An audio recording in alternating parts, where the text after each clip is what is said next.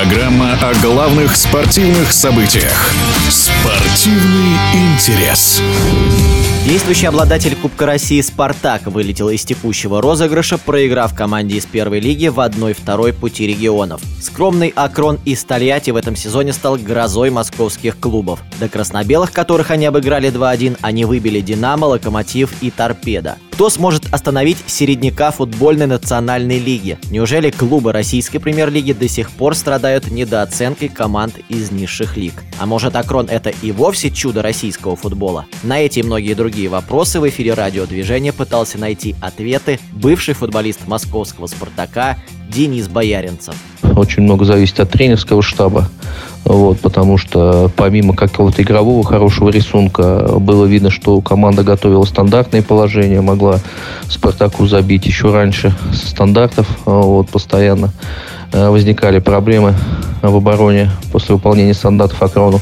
Поэтому в целом, я думаю, это все-таки тренерский штаб хорошо готов. Ну и плюс, конечно, э, подбор игроков, э, мотивированных ребят, которые действительно показывают. Поэтому здесь совокупность и коллектив хороший, амбициозный подобрался, задача у команды, плюс грамотный тренерский штаб.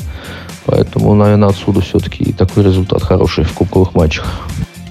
Ну, в любом случае, не только э, Акрон, но и у нас и до этого были примеры, когда доходили команды э, тоже в, хоро- в таком количестве. Из первой лиги у нас, как-то я помню, там недавно, там, ну, не, не совсем недавно, но у нас был финал команд первой лиги в, в Кубке России, поэтому э, не знаю, конечно, то, что команда первого дивизиона дошла там, до, такой, до такой высокой стадии кубковой, конечно, это, это очень хорошо, очень здорово. Но, опять же, это опять показывает да, то, что у нас есть российский внутренний ресурс, есть ребята, вот, которые тоже могут да, там, получить свой шанс. Наверное, лучше дать шанс своим ребятам, чем там покупать вот посредственных легионеров каких-то. Вот, поэтому, конечно, это, это добавляет баллов, конечно, этому розыгрышу кубка, вот, потому что мы прекрасно видим, что на примере Акрона, что у нас есть тоже ребята с достаточной перспективой.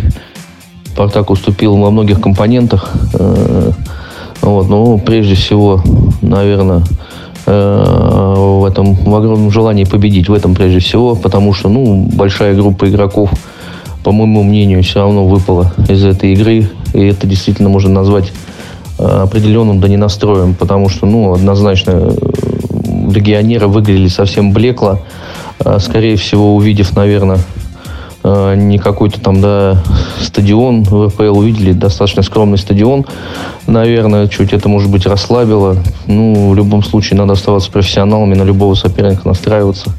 Вот, поэтому я считаю, что, конечно, одна из причин, прежде всего, то, что большая группа игроков в этом матче просто выпала. То, что касается да, дальнейшего, ну, конечно, у «Спартака» еще есть э, игры чемпионата. Ну, я думаю, чемпионская гонка, наверное, тут уже об этом уже э, громко, наверное, заявлять не надо. Я думаю, все равно «Зенит» никому уже первую строчку не отдаст. Ну, у «Спартака» предстоит сложнейшая борьба за попадание в тройку. Вот. Э, и за второе место будет, конечно, такая борьба развернется э, нешуточная. Вот, поэтому э, Спартак может спасти, на данный момент только одно. Это возвращение лидеров, это возвращение Промоса, возвращение Джики. Вот, потому что на данный момент объективно никто не может взять на себе эти лидерские качества, встряхнуть команду, еще что-то. Ну, опять же говорю, когда большое количество легионеров, э, все-таки э, для них очень важно, чтобы авторитет был в команде у игрока, вот, потому что, ну, их надо постоянно мотивировать, никуда от этого не деться.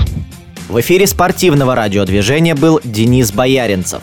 Стоит напомнить, что в финале пути регионов 3 мая Акрон на выезде сыграет против Краснодара. Спортивный интерес.